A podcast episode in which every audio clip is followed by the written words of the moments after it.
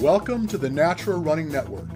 My name is Richard Diaz, and what I hope to do is introduce you to some amazing athletes and luminaries from the sports science community, and what has come to be expected, Provide some highly opinionated rants on all aspects of endurance sports and my current favorite, obstacle course racing. Now sit tight, grab a cup of coffee, and let's do this. All right, so yeah, I know it's been a month. And uh, one thing after another, just got back from Atlanta, had an amazing clinic there. Coming home from Europe, I got this nasty bug, and this is probably the first day that I can actually speak where someone could even understand what the hell I'm saying. And uh, I thought it would be really cool to reach out to the populace and say, hey, what do you want to talk about? And uh, let's just do that. And good old sweet Beni Gifford decided he'd come on with me and I thought that his line of questioning was really interesting. So here we are with sweet Beni Gifford. Howdy, Mr. Diaz. And all. So tell me, brother, what is it that's on your mind? What's burning your chest that you want to talk about?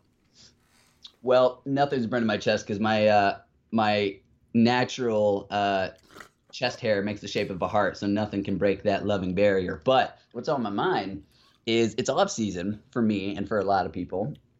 And I've been in the sport for four years, but that is the extent of my competitive or athletic training of any kind. And so even after four years of this, I'm still not so clear on what the hell I should be doing right now because if you talk to Yancey or you talk to Hunter or Robert Killian or Brakken Kraker, Dennis Welch, or you, everyone's got a different freaking opinion of what you should be doing with your off season.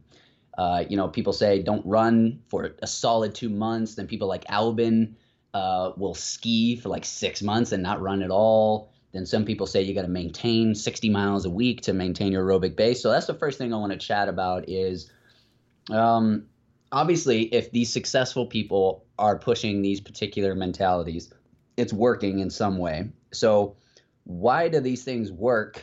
Uh, who are they working for and which ones do you subscribe to? All right. Well, uh, first of all, I'm going to get global with you. If you look at Eastern philosophy, they adhere to the theory that there is a yin and a yang in our lives, right? And so everything is cyclical. And if you look at everything that we do, everything that we exist with, it is cyclical. There's nothing in our lives that is linear. You cannot continue to be progressive without an intention of regression and be successful. All right, so from a standpoint of thinking in those terms, relate it to athleticism. If you keep pushing, where does it end up? I can tell you that commonly it ends up in injury, or you'll burn out you'll experience some malady that will take you out and force you to regress. So, better to plan for it than be suffered to it. Now, having said that, I think that there's no standard for off season or regression. It depends on who you are, what you've done, and at what intensity you've taken your training. Now, if you come into the season as a recreational athlete, and excuse the pun, but let's just say that you're kind of half assed with your training all through the season to begin with, you've really never done anything to cause harm or overload in such a degree that you need to recover from it. Mm. But at the same token, if you're a progressive and aggressive athlete, where leading into your A races, you've been really taking it to the mat. Well, hey, if I could interrupt you, that's a distinction that I have yet to hear anybody make, and I think is really important. Is you said, assuming you're a progressive athlete who is actually progressing in their training and taking it seriously, not you know somebody who's messed up their training or, or, or whatever then you've never really done any damage to yourself therefore an off season may not even be needed and that is huge because every year i've thought okay, now I've figured out the next level, you know, the final level of how to train like a professional athlete. And then every year I'm like, wow, I can do so much more. And so it makes me think every year, have you even really damaged yourself enough to justify an off season? So that's cool. All right, well, I'm going to get ahead of our conversation just a little bit because I think it pertains to what we're talking about. You had mentioned that you wanted to talk about periodization. Now, if you look at historical training modalities for Olympic athletes, their progression may stem from a four year stint. They may begin on their journey four years back of an Olympic event.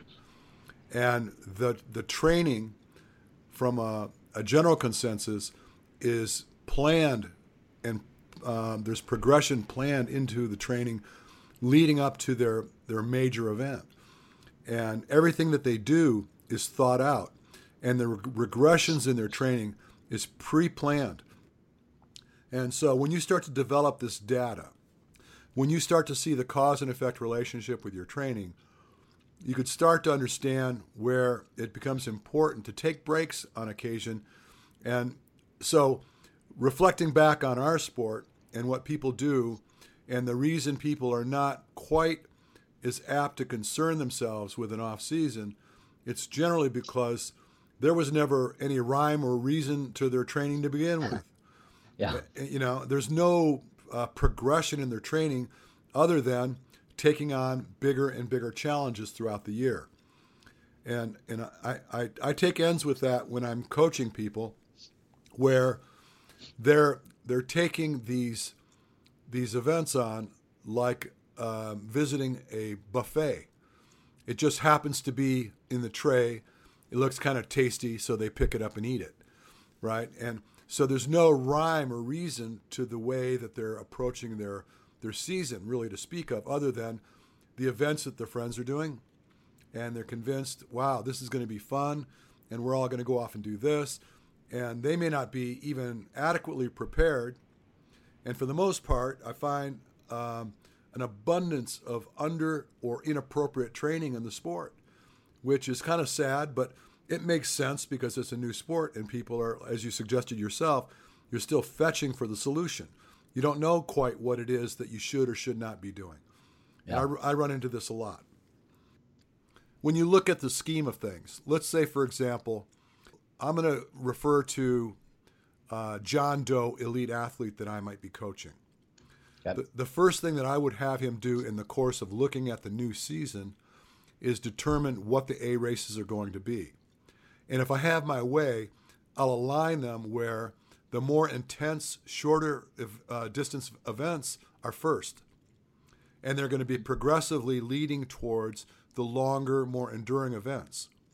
Because it's easier to develop the system if the system understands what you're trying to create for it where if you're trying to do a stadium race today, a beast tomorrow, you know, a super the day after that, huh. you know, you're you're just randomly throwing yourself at these events, and there's no rhyme or reason to the training to prepare for them.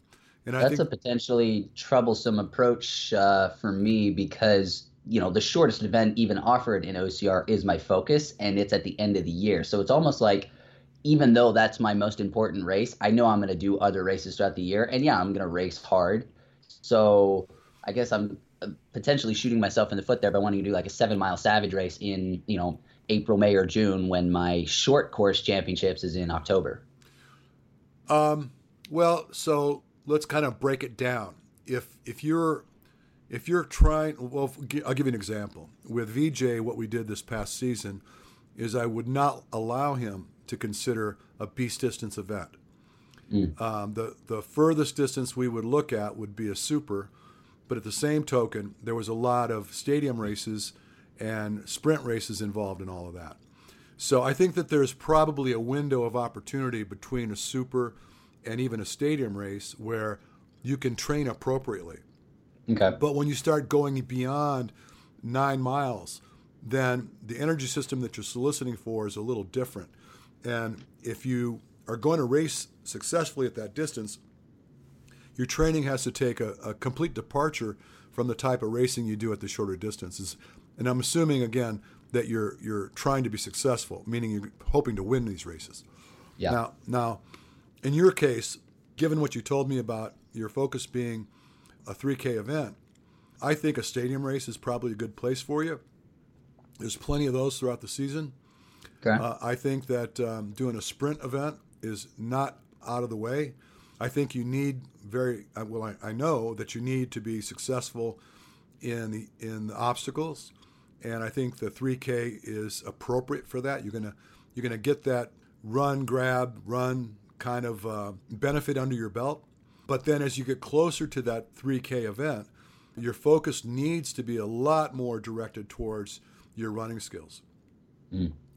But uh, you know, to just kind of randomly go off and do like, um, as you suggested, a hill event or, or a mountain style event where it's going to carry to nine miles or further, it's definitely going to detract from your your ability to hold that high end speed you're going to need for a 3K. Thankfully, I don't have a single event that piques my interest over a you know six to seven mile savage race. Uh, except for the South Africa race, and that's historically been after the World Championships when it's it's kind of off season, do whatever you want type thing. So um, I guess that's good. I don't really have any conflicting interest there. Well, I don't think there's anything wrong with with doing a little bit longer event, but you want to be careful that it doesn't uh, get in the middle of what you're hoping to train for. Um, right. So, as you suggested, doing something like that after your A race that's just fun. You know, just do something that you're having a good time with. Right. And, and so the concept of periodization in in the sport, I think mm-hmm. that first of all, I don't think it exists. Uh, there may be a few athletes that have some quasi approach to periodization in their season, mm-hmm. but for the most part, because of the number of races that people do, it's really difficult to really put down a, a strong periodized process, you're very, very focused on trying to develop whatever specific energy systems that you're hoping to develop along with your strength. Uh, it's just too random, you know. So uh, now, is that is that a function of, of people's inability to stick to a plan, or you think it's just not possible with the way the series are set up? I think that it's for the most part. I think it's people just don't really understand, mm. and because this sport was spawned from not so much competition, but more camaraderie. People do these races because they really, really enjoy the experience with their friends. And, you know, from that, having success, maybe ending up on an age group podium or something like this, lends people to take a little harder look at it and they start to wonder, I wonder if I really got serious, what can I what can I draw from this? How much better yeah. can I be? This is the calls I get all the time when people are considering having me coach them. They, you know, the conversation starts like this. You know, I've been racing for a year now, year and a half now, and I've done seven or eight races, and I'm really, really enjoying it. And I have the time and uh, the where to, for to kind of see where I can take it. You know, so they're they're kind of they're kind of just you know shooting in the dark, and they just want to see maybe if they got a little help what could they do with what their races look like. And right. and so you know that's a complete departure from some of the other organized sports. For example you know me coming from triathlon a triathlete may have an a race might be ironman kona and then another a race which might be a qualifier to get to kona. But for the most part the season is all about progression building in hopes that they're going to have the fitness they need in the event that they qualify to actually get to Kona. Um, but they're generally not random about their approach to the races.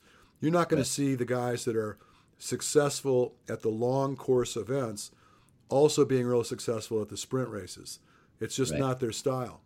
And they I think they intuitively know that their training does not provide for them to be successful at the shorter distance and vice versa. Know, uh, with that in mind, I mean, this I'm assuming you're okay with us talking about some stuff that I didn't preface beforehand. Sure. But um, you talking about that makes me also want to know what's your opinion as to why I don't know if you watched coverage. I doubt it because you don't even go to most races. But of uh, Jon Albon's ability to not only win the 15K uh, championships, but to handily win the 3K championships that had 44 obstacles in it and it was 1.8 miles. It was relatively flat, which I thought was going to be Jon's downfall, was how flat it was. But he had a massive lead on Ryan Atkins, which to say that is ridiculous in a 1.8 mile race. And watching him, he doesn't move through obstacles that quickly. He's just very efficient and he and he you know he's not going to fail anything but he, he doesn't do anything drastic he's not extremely fast he's actually kind of just average as far as the elite field goes on speed of obstacles and then i looked at his foot speed and i was like he's not he's running fast but he's not you know blazing people off the trails but all i can think of is you know his overall ability to maintain a higher pace has got to be coming from his insane aerobic development to where his you know he never hits that that oxygen depletion to where he's I mean, if you watch his face at the finish line or anywhere in a race, he just looks like he's chilling. And it's in so I'm just trying to figure out what makes a guy who runs obscene amounts of miles, whose specialty is mountain and sky running, what allows a guy like that to put an entire world field to shame on a 1.8 mile race? Well, you have to consider the caliber of runner that he is globally. I mean, he he's good, short, long, all points in between simply because he's just got such a storied pedigree in his running. I mean, this guy does a lot of running. Mm. And when you talk about a world class field in this sport, what are you really talking about? I mean, for the most part, the, the people that are in this sport are not what I would consider professional pedigree athletes. If you show me a guy, well, uh, let me let me kind of regress. I had a conversation with uh, Ryan Wood uh, just before World Championships. And he told me that he purposely sacrificed his running speed in order to improve on his strength by trying to put on more muscle, which he knew would cause him to sacrifice some speed. And his theory was that his speed was such that he could afford to give some of it away and hopes of gaining the muscle that where he was lacking. And I it resonated with me because here's a guy that came up as a collegiate runner. He's got the kind of speed that is competitive at a collegiate level. And when you get right down to it, there's not a lot of guys in the sport yet that, that have that type of pedigree. And I think the problem is is that it stem when you talk about a professional field, you got to go back to the money again. You know, a guy that can really run he's looking at opportunities that exist that can pay him better than the sport of OCR right now. And yeah. I, th- I think what's going to happen is probably within the next five years, I hope that there's going to be uh, an influx of cash that's going to introduce a whole nother field of athletes that's going to make a big, big difference in the sport. So getting back to someone like Jon Albon and, and looking at Ryan Atkins, these guys did not just one day decide that they're going to ramp their mileage up.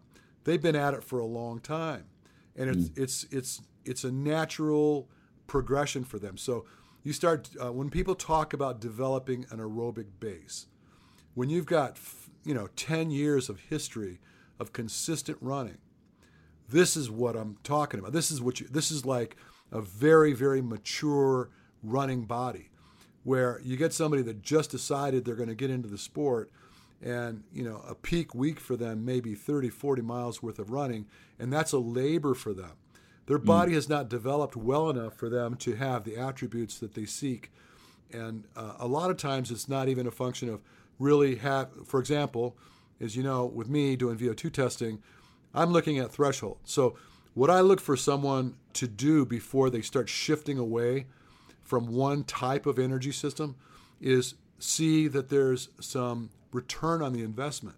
So someone might say, I'm going to just blindly follow a program that suggests stay aerobic for four weeks, or eight weeks for that matter.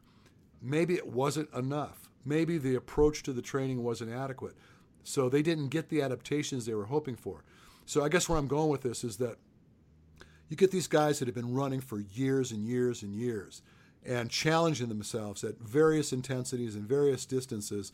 They're just well oiled machines. They just have this capacity to be successful.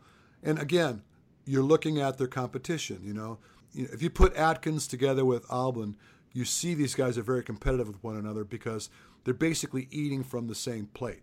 They both understand that for them to be successful, they do what they've been doing for years and years and years. Okay, so operating from the belief, or not the belief, from the, the the factor that there's somebody like me, and there's lots of people like me in this field, who are wanting, you know, striving to make that leap, uh, those consistent steps to that level, to where Jon Albon is or Ryan Atkins is, um, and we see that there's the obvious step, which is you need to develop your aerobic foundation until it's obscene, like theirs. Is there um, not for trying to find a shortcut or anything, but with a race that's so short, do you think that there is a way, uh, a different option other than just developing a massive aerobic engine? Like, should somebody be emphasizing? I was just talking with Yancey actually, and he is of the uh, of the thought process right now, and we didn't talk at great lengths about it, so there might be holes in the way I pitch this. So if you want to know about it, talk to Yancey. But he's thinking about training his athletes, um, tampering on with the idea of training his athletes who want to do the the, the 3K championships. Uh, very similar to the way you would train a, a mile or a 1500 meter guy because there even though you know a 1500 meter race is over in you know roughly four minutes and the 3k is over in roughly 15 minutes it's the foot speed in between that is similar to a miler that you need in order to beat somebody like albon. And so uh, assuming that that's coupled with training that you know prepares you for more of a 5k time frame the foot speed of a miler is what he's thinking needs to be developed and i know milers run large amounts of volume, um, maybe just slightly different than somebody who's training for like a, a 5K or a, even a 10K. But uh, I don't know. What do you think about that? Well, uh, I think a lot of things about that. first sure of all, yeah. First of all, I may have misspoke when I kept referring to this aerobic engine. What I really should have said, and where I hang my hat, is in, de- in developing the efficiency in the way you move. So mm-hmm. that is important regardless of whether you're going to run a 400, a 200, or an ultra marathon. And I had this conversation with one of my clients that I spoke with just before this call, where I'm looking at the analytics that she's providing me with in her training. And you may recall that I rant incessantly about motor skill development drills. Mm-hmm. And I was looking at her MSD workout and it was awesome. You know, here's somebody that was not just drinking the Kool Aid, but was applying it. Yeah. I, I looked at her, uh, and, and for those that don't know what I'm talking about, these are these sessions where the entire focus of the session in training is to work at developing your peak velocity minus error without making mistake, find as much speed as you possibly can produce, even for a nanosecond. It's not a function of trying to sustain it. It's a function of trying to develop as much speed as you possibly can without flaw. So, what does flaw mean? Now, if you think in terms of a tennis player, anybody that's listening to this has probably at one time or another held a tennis racket and hit a tennis ball and you know that there's a sweet spot on the racket. When you hit the ball appropriately, the ball sails. When you don't, the ball will still travel over the net, but not with as much velocity or, or precision. That dreaded thunk sound. Right. So, but the point I'm getting at is that I believe, I'm convinced, that the game of running is a function of recreating perfect footfall and that perfect footfall is going to yield greater and greater force production. And it's the force production that is going to cause you to have that linear distance traveled per stride. Mm. So when you talk about leg turnover, now it's an expensive proposition, and you can afford to spend a lot if the race is short. So, for example, if you're trying to run a 40 yard dash, you can afford to jack your cadence up to 220 strides per minute simply because it's not a function of you uh, developing so much lactic acidosis in the muscles that it's going to cause you to fail. If you're going to run a, a, a 200, a 400, you know, and you fall on your face after you finished it because you're so burned up, it almost doesn't matter. But when you get into a point of actually a 400 or beyond, that precise contact with the ground is something that you want to aspire for because you're going to get more distance covered per stride at less cost of work. So right. the two things we're really speaking of is economy that is is drawn from efficiency. If it doesn't cost you more to get more, you're winning. And so getting back to the concept of how you should prepare for a short distance event, it really to me doesn't make that much difference. Obviously enough, the volume is important, but if you're throwing volume at something and you're not doing it well, you're actually teaching yourself to make mistakes. And when you reach for more speed, the mistakes become more profound. And so it's this precision in motion that I think is really, really critical that a lot of people don't see. And so then, then there are people that are inherently are capable of creating that precision. You look at some of these Ethiopian runners. Uh, uh, the guy that I love to speak of often is Galen Rupp. His contact point is so precise. For a white guy, he's holding up to these Ethiopians and these Kenyans like no one else in this country. Do you have do you have like a, a universal ground contact time that you like to look for in people's runs? Well, well, it's generally associated with the stride frequency. So, um, which is usually 180, yeah. Well, now, and and again, that's a rabbit hole that some people want to carry me down and assume assume that I'm a one-trick pony. That I'm telling people that that's the only cadence that they should aspire for. And I, I've often said that you should look at that cadence and that frequency as home, meaning yeah. meaning that that's where you're safe, and that's where you're most economical, and that's where you're going to find the most efficiency. Okay. But there may come a time where you're going to want to exceed that frequency in right. order to break somebody down in a race or actually finish a race. When you see the finish line and you need to create more speed and you've exhausted your ability to create speed at that stride frequency, then I, I'm absolutely behind you to create the, the, the leg turnover you need to get more speed. I'll give you an example. Yesterday at the track, I had some people doing motor skill development drills for about 10 minutes. We prefaced that with some mobility and stability exercises to really make sure that the body was in a good place when they started to produce speed.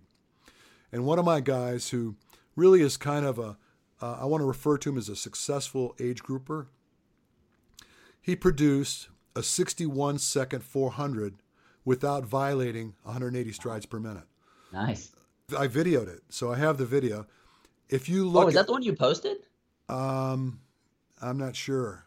I that guy, he's kind of a heavier set guy. No, no. Okay. Tall if it was that guy, I was about to be really impressed.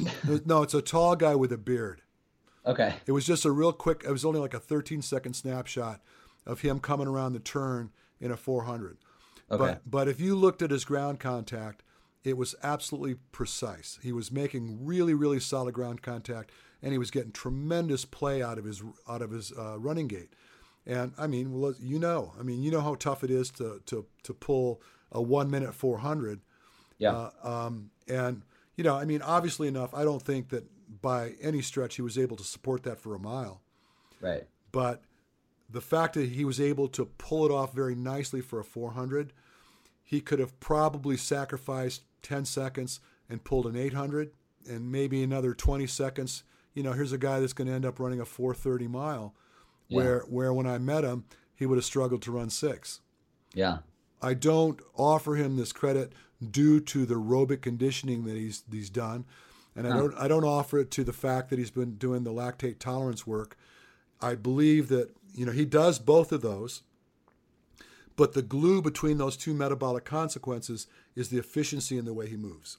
Well, that's very interesting. That's a very uh, I've never I, I haven't heard you put it in a way that for me has driven it home exactly what you're saying there but it's really driving home because i'm sitting here completely willing to put in the work on whatever route is required uh, but always keeping my mind open to potential routes to achieve that and thinking you know, you know, to be able to beat Jon Albon at the 3K. And, you know, I'm sitting here thinking the route is developing a massive aerobic foundation, obviously not junk miles and varying it with threshold work and stuff, but you're saying a very, very important component, like almost uh, make or break component of that is your ability to run efficiently. Now, I was just watching a video that my buddy recorded of a race that I had with this other guy who's a great 10K guy. His name's Art DeGraw in uh, in Arizona, and there was a terrain race I was doing, and I've historically always just done the 5K because in my mind I'm thinking, okay, terrain race draws out really fast runners because the obstacles aren't that hard, except for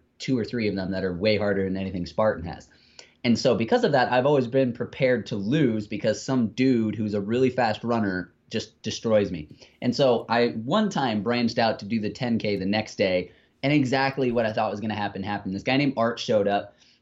You know, it's the beginning of the race, and he starts passing me, and I'm thinking, okay, it's just another one of those excitable people who sprint at the beginning. But he never slowed down the entire 10K. So I'm, I'm hanging on for dear life, not thinking I'm going to win. He's pulling farther and farther away. I eventually was able to to overcome him at the end because he fouled up on an obstacle towards the end. I would not have beat him if it wasn't for that. Um, but in watching the video, you can see his running form versus my running form, and mine is pretty good. But you know, there's some things like I'm not standing up as straight as I should. My arms are swinging a little too wildly, and he has this like effortless looking gliding through the air much faster than me stride. But the one thing I'm not sure about is Rich, I mean, you can see me. The you know listeners yeah, can't, but yeah. he had his arms like like this, and they never left this. Like he's he runs like this, and I was thinking, isn't his arm supposed to be here a little bit more and still maintaining the same thing? You know, not dumping at the bottom, but running like almost like a T Rex, like really up there like that. Uh, you know, I, I know what you're talking about, and uh, I don't know that I want to criticize it, um, but I certainly don't want to support it. Okay. Um, I look at, I mean, again, I try to look at this as a physics problem. Where are you going to put your, your body in space to glean the most efficiency? And if you're if you're harboring this tension in your traps because you're you're too um, you're too tight. So in other words, you know when you're you, what you're exhibiting to me that people can't see is your thumb is very close to your shoulders. Um, you know you're referring to it as T Rex. So yeah. that that is a little inhibiting to me. I would like to see a little bit more free flow, but clearly I don't want to have the arms cross the body. Clearly I don't want the shoulders to rotate. And these are the types of things that start to infect the way you're making ground contact. Mm. So um, I, I like to believe that I'm a pretty logical guy. And I will never speak of something that I'm not 100% comfortable with or convicted by. And I, I, believe that at the end of the day, there's physics, and there, it's difficult to argue with physics. Gravity is gravity. Grass is green. Sky is blue. It is what it is.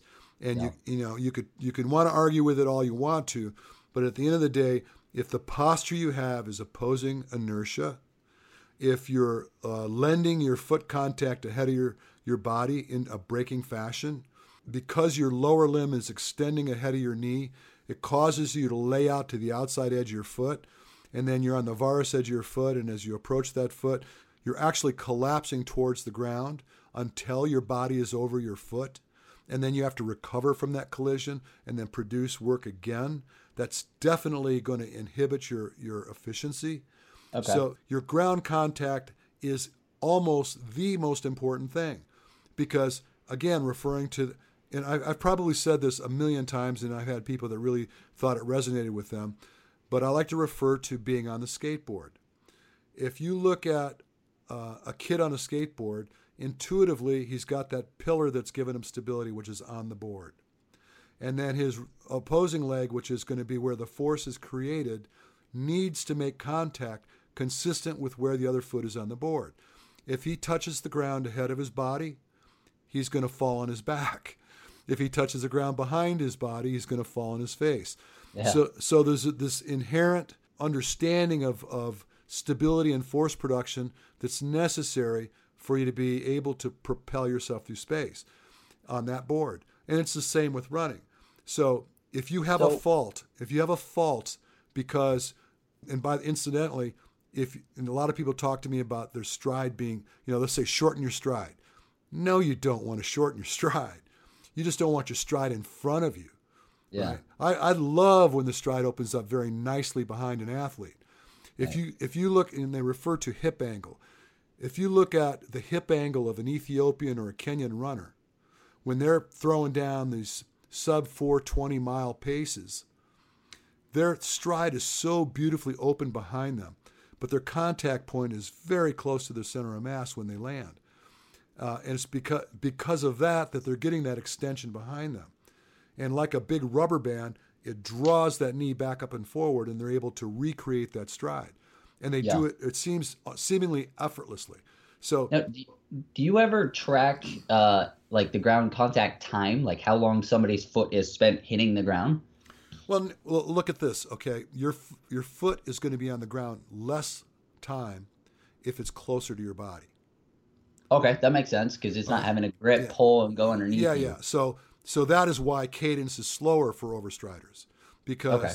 their foot it takes longer for the foot to get through the gait cycle because their contact is ahead of their body when they land.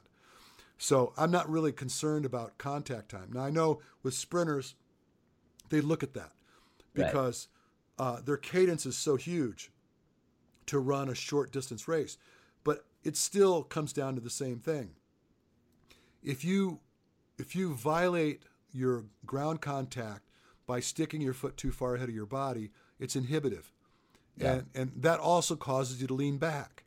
So the further ahead of your body you reach, the more likely you're, you're going to oppose inertia by leaning against the direction you're traveling. So I guess what I'm trying to tell you, and I'm kind of off tangent here, and I apologize, but Oh, good. at the end of the day, here's what's happening. And this is, I think, where I got you, and you had that aha moment a little go, little bit ago. So I'm gonna I'm gonna re-encourage that aha moment. The metabolic consequence of work. It represents what cost is associated with the way you're moving. So obviously, being aerobic is at less cost. Yeah. Anaerobic is more expensive. But your skill is what promotes the economy in either regard. So it costs you less to be aerobic. You could travel at a better pace aerobically if you're more economical. And Yeah. the same thing applies to being anaerobic. It doesn't matter. It's just a function of what energy system you're drawn from. Now, clearly, if you're into the lactate system too hard, so mm-hmm. when you're when you're over your threshold, the principal energy source is carbohydrate. And Yep. by burning carbohydrate, you create more and more lactate. And then you're incapable of clearing it from the regional muscles, and then it becomes acidic, and now you got a problem. Rich, are you are you pushing keto now? No, I'm not. I'm not. Not. I mean, so again, you know, it, it- the, the whole. know. Yeah, I know. I know. It's like it's it's like a joke, but it, it I, you know, honestly, that's a whole nother rabbit hole. I Yeah. mean, uh, you know, guys that are, you know, jostling their nutrition. I- I'm just not a fan of that. I think that as long as your body's getting the substrates that are necessary for fitness, and I'm talking about supporting muscle tissue, repair, and appropriate amounts of energy coming into the system, you're golden. You Well, know? here let me let me uh, take the conversation towards vertical oscillation because that's something I wasn't even aware of until I went to one of your clinics, and I don't remember what the study was, any of the exact numbers, but they talked about how much, how many miles um, uh, across a marathon somebody actually gives up to crappy vertical oscillation. Where if they had just like I don't know a, a couple inches less of vertical oscillation, they gained like one or two full forward miles if they would just fix their. I don't remember what the Yeah, numbers the, were. the conversation was in respect to a study that was done on Ryan Hall. Okay. And Ryan Hall uh, was, he's retired now, a premier American marathoner. He's a big guy now. Uh, and Ryan, uh, through the research they did on him, they, they looked at his vertical oscillation. They found him at about 4.6 inches of vertical oscillation, which translates because it's not a function of just going up. You still have to come back down per stride. You're hmm. looking at in the neighborhood of nine inches worth of Jeez, vertical loss, right? that's terrible, right? Well, what they figured out, and, and now, mind you, I'm only referring to a study, and I, I don't know how valid it is, but let's just say, hypothetically, if it's true, they figured that he gave way 3.6 miles Oh, in a marathon due to the vertical loss. And then, so uh, on the other end of the spectrum, Bekele, when he ran the Berlin Marathon in 204, they found his vertical oscillation at three quarters of an inch. There was just virtually no waste of vertical hop in his movement. And he was able to run a 204. Someone might think that at that low vertical oscillation, he's basically shuffling. Yeah. Um, but I promise you, what eliminates that vertical oscillation is your ground contact closer to your body. Wait, so I, I, I got this new. Um, I finally just decided to be a big boy and get a chest heart rate monitor instead of the wrist based one. Even though the wrist based ones have gotten a lot more accurate, I figured why leave anything to question as to accuracy just for comfort. So um, I got the the Wahoo TICKR X, and apparently it tracks your vertical oscillation and your ground contact time. Now I don't know how accurate that is because I don't know anything about how to track that, but um, on a, a, run I did on the treadmill, I don't remember it, was it a tempo? I don't remember what it was, but it said that my vertical oscillation was between nine and thirteen centimeters. And with what you just told me, that's uh, what is that like three and a half inches to like four and a half inches? So well, I think uh, I'm not very good at centimeters, but I, I know that just uh, because of a conversation I have often, seven c- centimeters represents about uh, one and three quarter inches. Okay, so assuming it's accurate, I'm not too bad. Well, I don't want to burst your bubble, but uh, it's basically an accelerometer that they're putting in. I mean, I, am assuming that's the technology. Okay. The accelerometer is trying to determine where you're where you are in space relative to the hang time and what have you. I don't. I mean, Garmin has some similar analytics that they punch up, uh, ground contact time, vertical oscillation, all this kind of stuff. And I've done video analysis on people where I have a really accurate way to measure their vertical hop while they're running. And uh, I, I, I have to tell you, I'm at ends with it. I think that what from what I get from people and what they portray themselves as has have having been done with their uh, monitor, it's uh, it's skewed. Let's just say okay. that it's skewed. Now, so the other thing you you referred to, and, and it's been a bone of contention with me, is these uh, optical sensors on the watch. Now, what as a matter of fact, I had this conversation with uh, through social media with uh, I'm, I'm doing a training group right now called Crush the Run. I got about 67 athletes in there, and uh, you know I all, I'm looking at analytics on all of them, so they're they're very much keen on making sure that everything is right, and they're asking about you know is it okay to use this monitor that I'm now one guy came back and says when I run a mile my heart rate in the first, you know, three minutes is really, really high, and then it settles down. Does everybody have that same problem? Huh. So, so the question comes back: Well, are you using a chest strap or are you using the uh, the, the watch-based system? It turns out he's wearing the watch. He goes out and buy a chest strap. It completely changes. Right. So he started wondering whether there's something wrong with him because of the heart rate response. Mm. What they don't tell you is that if you're cold, mind you, if you live on the East Coast and you go out for a run outside and let's just say it's 40 degrees or lower, and your skin is pretty cold, that's going to cause a change in the blood flow in your wrist. Huh. And, that, and that's going to influence the heart rate response. I've never heard this ever. How is this possible? I've never heard this. And if you were uh, running along and light was capable of getting beneath the watch. Mm. The light is going to mess with the, the, the light that's being directed from the uh, the watch. Right. It's going to inhibit the heart rate response. If you grab hold of something, so let's say you run and then pick something up heavy, or yeah. you do burpees, you can expect your heart rate to dump dramatically behind that. So, yeah. you know, from a standpoint of convenience, if you were just to, you know, you're getting a good sense of what your heart rate is when you're running, yeah, it works out pretty well but uh, there are some flaws that I'm not comfortable with, especially in this sport. Um, so I generally have all of my clients get a chest strap.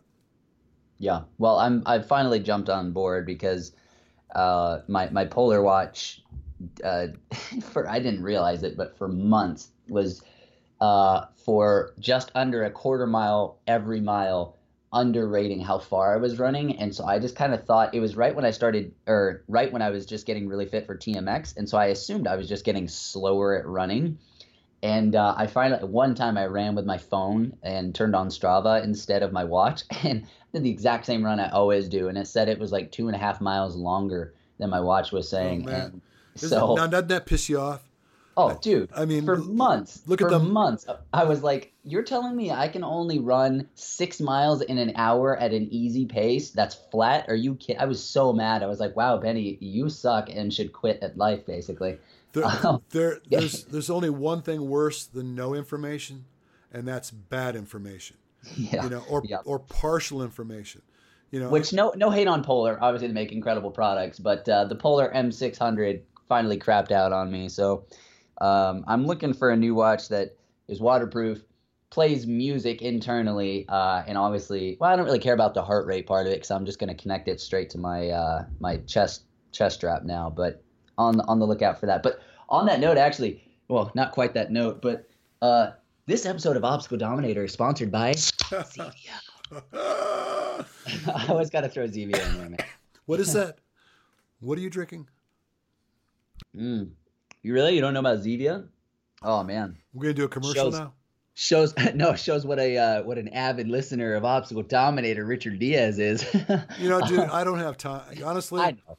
I, don't have time to do my own podcast, let alone listen to somebody else's.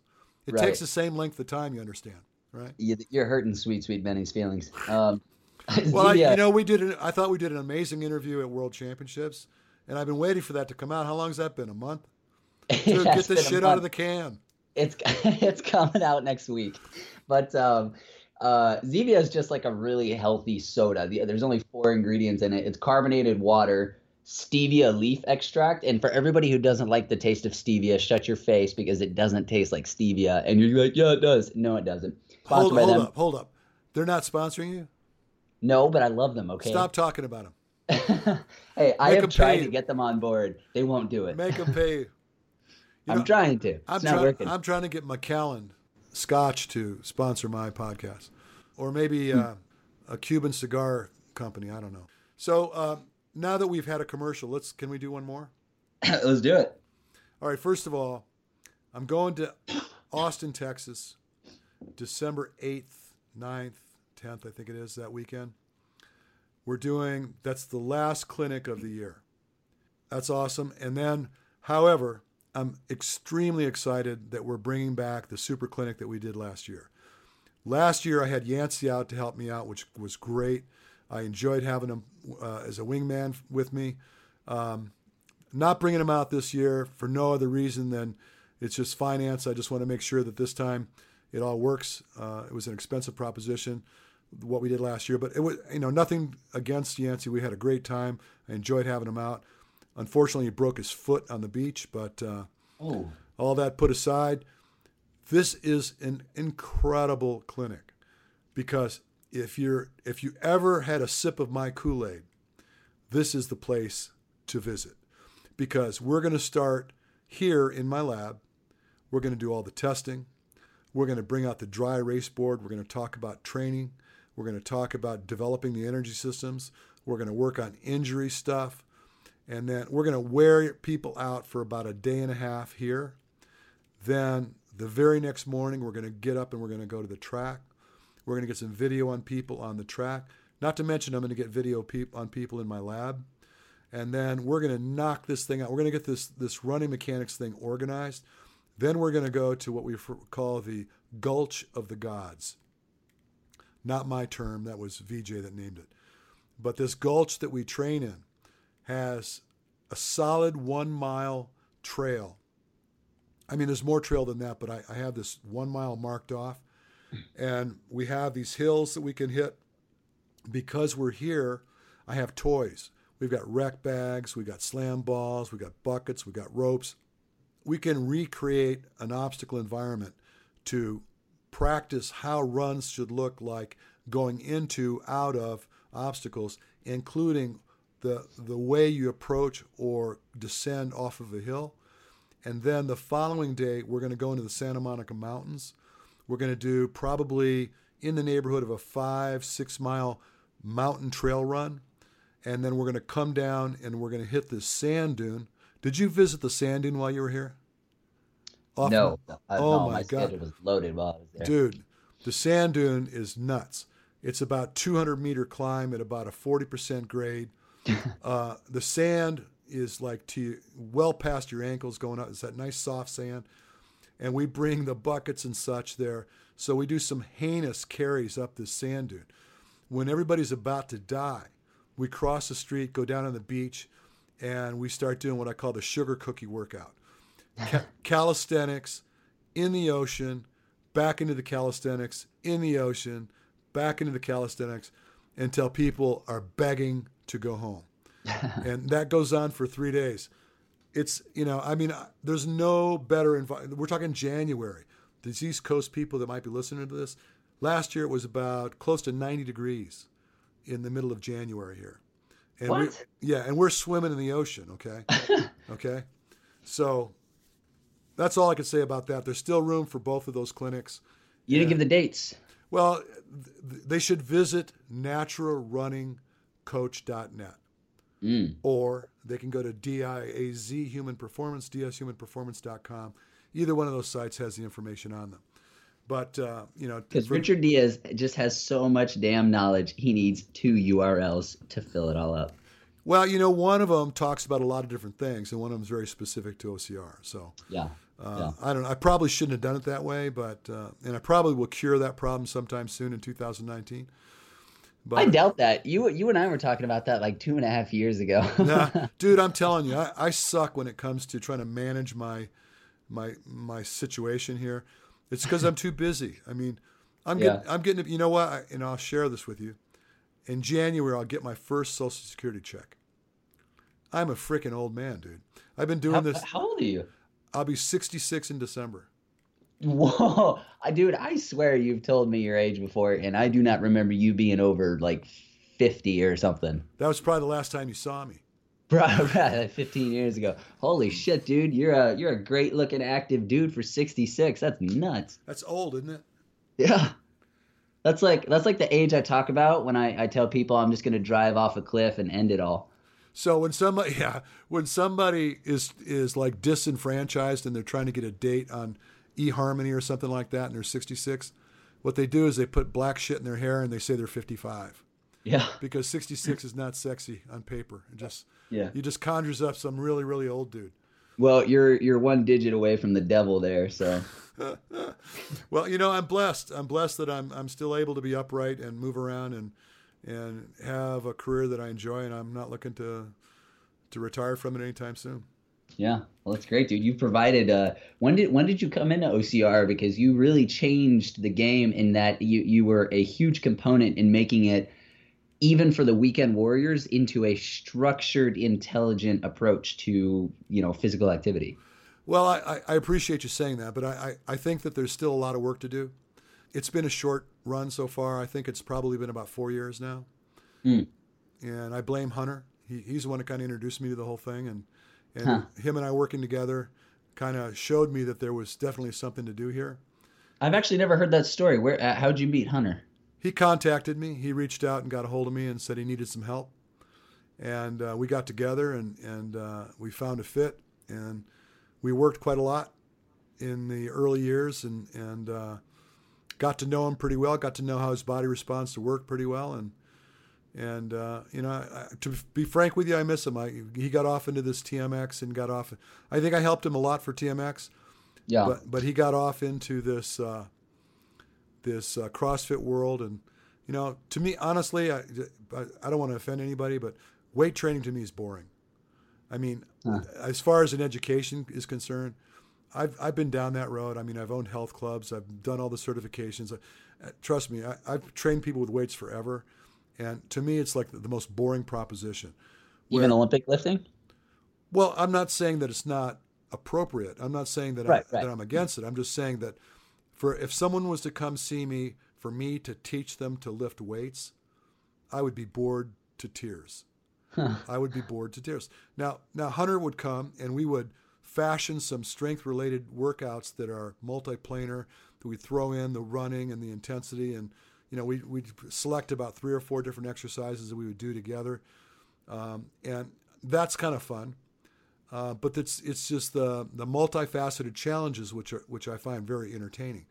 Right. But but just to be a strength trainer or like a personal trainer, uh, I, it just makes me want to throw up. And, and again, I apologize to those that I, I might have just offended, but Well, for you know, me, it just doesn't work.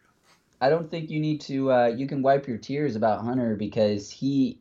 It took him like three or four months of saying, "Yeah, I'm out of mud running," before he's like, "All right, I'm back in, guys." So uh, I don't know if he's officially announced this anywhere. I think he did on one of the Obstacle Dominator episodes, but I don't know if it was clear enough. But Hunter is definitely back. He's not diminishing his attack or his approach to CrossFit.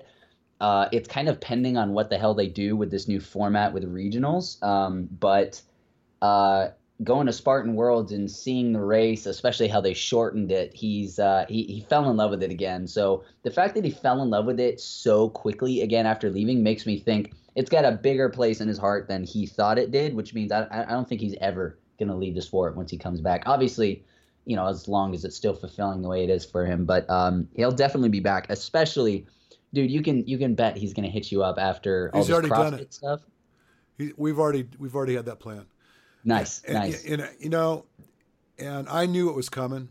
And Yeah. to be honest with you, between you and I, the World and Defense Post, I told him early on that aside from what he felt was a lack of financial gain in in the type of races that he he was weaned on, um, I told him it was more than that. That his personality in the sport is missed. For him to leave it was a big mistake because I think there's going to be something that comes to this sport, and it may not be tomorrow, but it'll be in the in the near future. And he needs to be there because people love the guy, and they and I think that he brings something to the game that a lot of guys don't bring. So I'm looking forward to getting him back in the lab and turning him back into a runner. yeah. And again, we've had this conversation, him and I. As a matter of fact, I was going to call him this morning to find out what his schedule looks like. Uh, last I spoke to him was before I went to Europe, and he said he was still stuck in New York on that project. And as soon as he got home, that he'd hit me up and we'd we'd uh, schedule some some time together. But Yeah. anyway, yeah, I'm, I'm excited to see him come back into the sport. Well, look, Beni, I, I hope we covered pretty much the stuff you wanted to cover. I know we got off point a little bit, but that's okay. It's good talking to you.